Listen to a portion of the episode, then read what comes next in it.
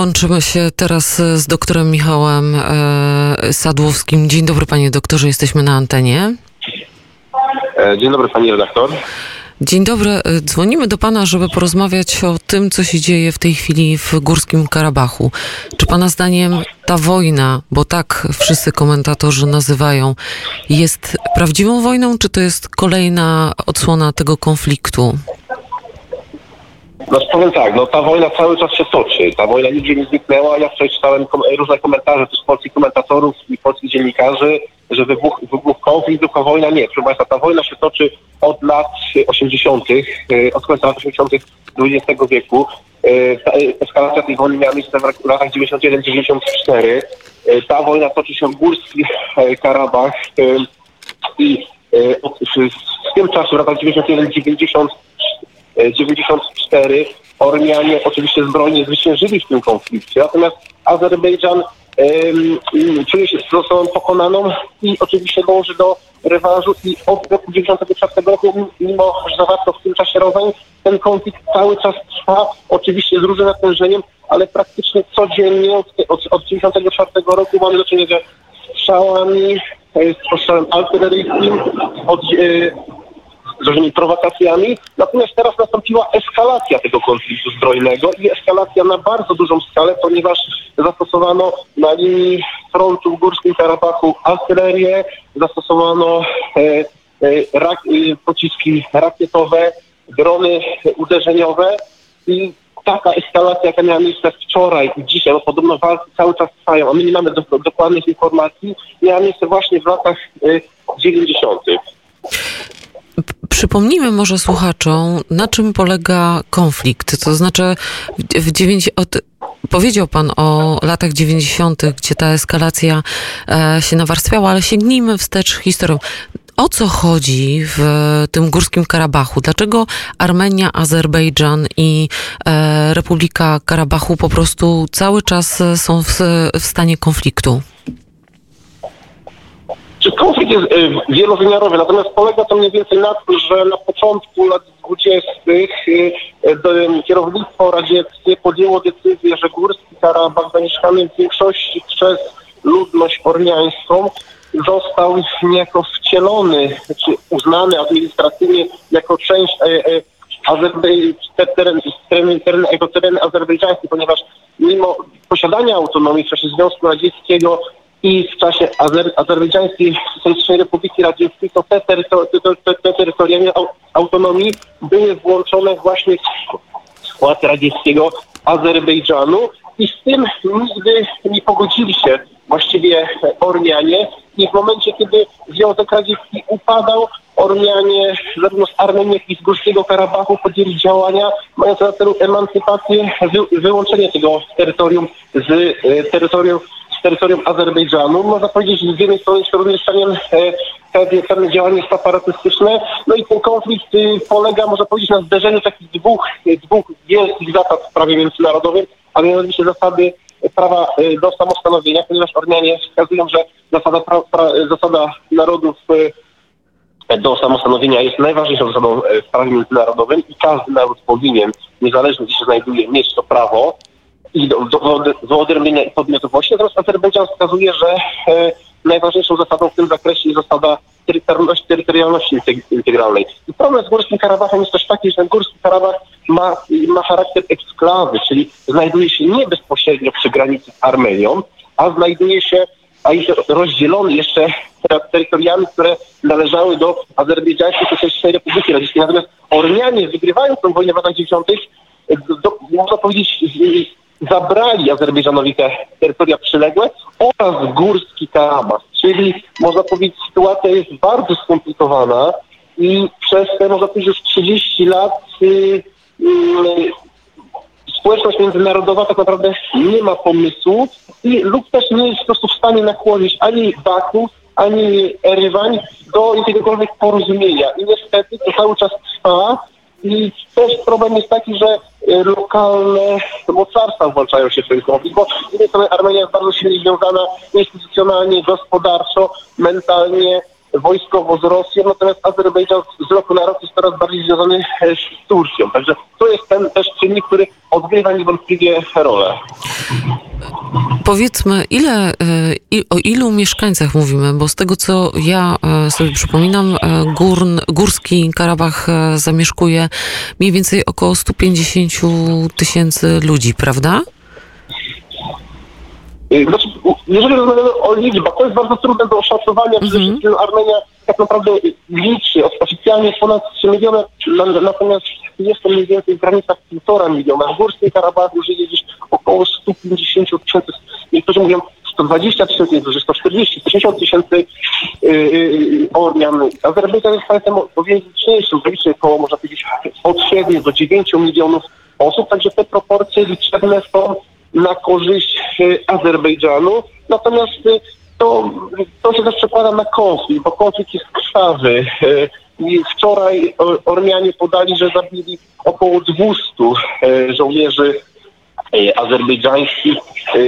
Dziś słyszymy po stronie azerbejdżańskiej, że również zabili około 500, 500 Ormian. Także biorąc pod uwagę to, że Azerbejdżan, że, że Górski Karabach liczy około 150 tysięcy mieszkańców, to są naprawdę wielkie liczby i ten konflikt jest bardzo krwawy, bo tak jak wskazywałem, w tym w Górskim Karabachu giną ludzie praktycznie codziennie w tym konflikcie od strzałów snajperskich na przykład.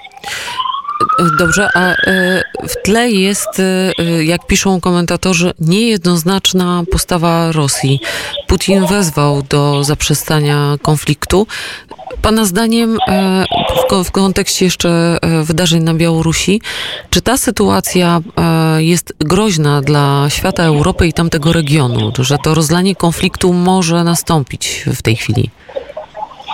Proszę Państwa, ta sytuacja jest bardzo groźna. Ja już od wielu lat o tym mówię, yy, komentując te wydarzenia, ponieważ strony cały czas się zbroją, wzrasta nienawiść po dwóch stronach i Kau Kaukaz Południowy jest określony takim też regionem, że to jest takie yy, Bałkany kaukaskie, ponieważ też na terenie Gruzji mamy do czynienia z liczną mniejszością ormiańską, gruzińską. Gruzja się bardzo tego boi. Proszę Państwa, dość niedaleko mamy konflikt w Syrii, mamy Turcję, mamy zderzenie interesów, zderzenie interesów rosyjsko-tureckich, więc mamy do czynienia z czynnikiem religijnym, ponieważ według, można powiedzieć, już pewnych potwierdzonych informacji po stronie Azerbejdżanu wojują żołnierze czy najemnicy z Syrii, radykałowie islamscy, więc ten konflikt jest bardzo niebezpieczny i on może rozdać się na region, może dojść, też dojść do katastrofy pewnej, nawet humanitarnej, bo strony się szachują, strony się straszą. Z ostatnio w czasie eskalacji w lipcu była mowa o uderzeniu na elektrownię atomową, która jest w metamorką Rywania. Z drugiej strony niektórzy e, e, Ormianie straszą uderzeniem na Y, na, na terenie rzek, na terenie y, zbiorników wody, które mogą zalać region. Także to jest nasza beczka prochu, która niestety, jeżeli świat na to nie zwróci uwagi, świat tego nie, nie, nie wpłynie na strony, ta beczka prochu może w każdym momencie wybuchnąć. Pan jako ekspert obserwuje reakcje świata. Jakie są reakcje świata na stan wojenny i na wydarzenia, które obserwujemy w tej chwili w Górskim Karabachu? Czy Amerykanie, e, Unia Europejska, ONZ wypowiadają się na ten temat? E, znaczy jak najbardziej.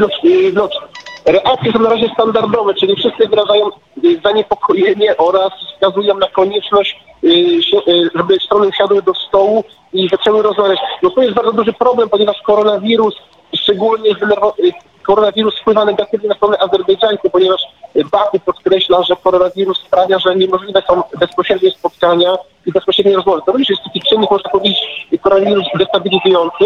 Natomiast świat zareagował standardowo e, i być może y, trwają zakulisowe rozmowy, ale myślę, że główni, główni, główni gracze to jest, są Turcja i Rosja. To oni mogą przede wszystkim wpłynąć na, na, na strony wojujące. Natomiast Stany Zjednoczone, no tutaj widać, że jest wyczekanie, wyczekanie do wyborów i Stany, w mojej ocenie Stany Zjednoczone odpuściły sobie trochę region Kaukazu Południowego i to też niekorzystnie wpływa, chociaż są uczestnikami grupy grupy miejskiej, która ma rozwiązać ten konflikt.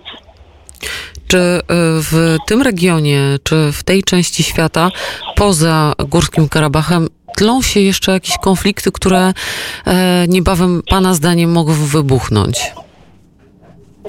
Znaczy, no jeżeli chodzi o Kaukaz Południowy, no to jest główny, oczywiście to jest główny konflikt, tak? To jest główny, to jest można powiedzieć, to jest oś, oś, oś całego tego regionu, ponieważ no, Kaukaz Południowy, tak może powiedzieć, y, definicyjnie składa się z trzech tych państw, czyli Gruzji, Armenii, Azerbejdżanu. Natomiast ten konflikt może rezonować i tak jak mówiłem, tutaj też się pojawia czynnik religijny. Niedaleko jest Syria, niedaleko jest Iran, mamy Kaukaz Północny. Yy, Azerbejdżan trzeba pamiętać, że też jest krajem wielonarodowościowym. Składa się nie tylko z Azerów, ale z Pałyszy, z Lezginów, także ten, w przypadku jakiejś większej eskalacji, czy takiej eskalacji o znacznym natężeniu, która będzie trwała w dłuższym okresie czasu, nie wiemy naprawdę e, do czego może dojść. Tym bardziej, że to są kraje bardzo biedne, e, i to, to jest duże niebezpieczeństwo. Natomiast no, bo, jest oczywiście istnieje też ryzyko, że po prostu wielkie mocarstwa będą się biły rękami Ormian i Azerów.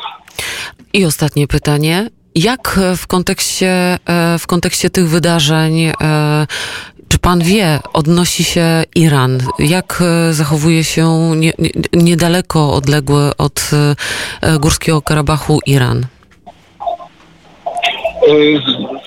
Ja obserwowałem wczoraj reakcje irańskie, jak, jak zawsze one są sponowane, natomiast one, można powiedzieć, znaczy oficjalnie Iran wskazał, że strony muszą zaprzestać działań zbrojnych i usiąść do rozmów. Czyli Iran e, stawia przede wszystkim na status quo, bo Iran też e, aktualnie akceptuje pozycję, pozycję status i obecność Rosji na Kaukazie i w Armenii. Dla Iranu nie jest... E, Iran, Iran nie chce wzmocnienia Azerbejdżanu, boi się wzmocnienia Azerbejdżanu, bo tu mamy różne też animody. Proszę pamiętać, że na północnym Iranie, czyli niektórzy mówią w tym, czyli południowym Azerbejdżanie, żyje więcej Azerów niż w stałym Azerbejdżanie. Więc to też jest pewna rywalizacja i można powiedzieć, że Iran, że Armenia jest dla Iranu takim też można powiedzieć wyjściem na świat. Armenianie próbują organizować jakichś pośredników i, te, i, na pewno Iran nie chce sobie zepsuć relacji e, rywaliem. I na pewno e, Iran wpływa stabilizująco w tym momencie na sytuację. Bardzo dziękuję. E, pan jest w tej chwili na dworcu, bo te dźwięki, które dobiegają nas w radiu, jakieś otoczenie hałasu, gdzie pan się wybiera? E, jadę, jadę w tej chwili w sprawach zawodowych na kolejną uczelnię, z którą współpracuję, więc przepraszam Państwa, ale jeszcze w sumie nie zdążyłem usiąść w kawiarni, także, ale mam nadzieję, że mój komentarz jest w miarę słyszalny i przyda się do lepszego rozumienia tego konfliktu. Bardzo panie doktorze dziękujemy. Gościem państwa i poranka wnet i moim był doktor Michał Sadłowski. Dziękuję jeszcze raz i wszystkiego dobrego. Do widzenia. E, a teraz e, dla Państwa, jak to bywa w poranku wnet, e, piosenka, która powinna nas obudzić, choć nie dotyczy wprawdzie Górskiego Karabachu, ale dotyczy patriotycznego spojrzenia na świat mistrz, klasyk Bruce Springsteen, Born in the USA.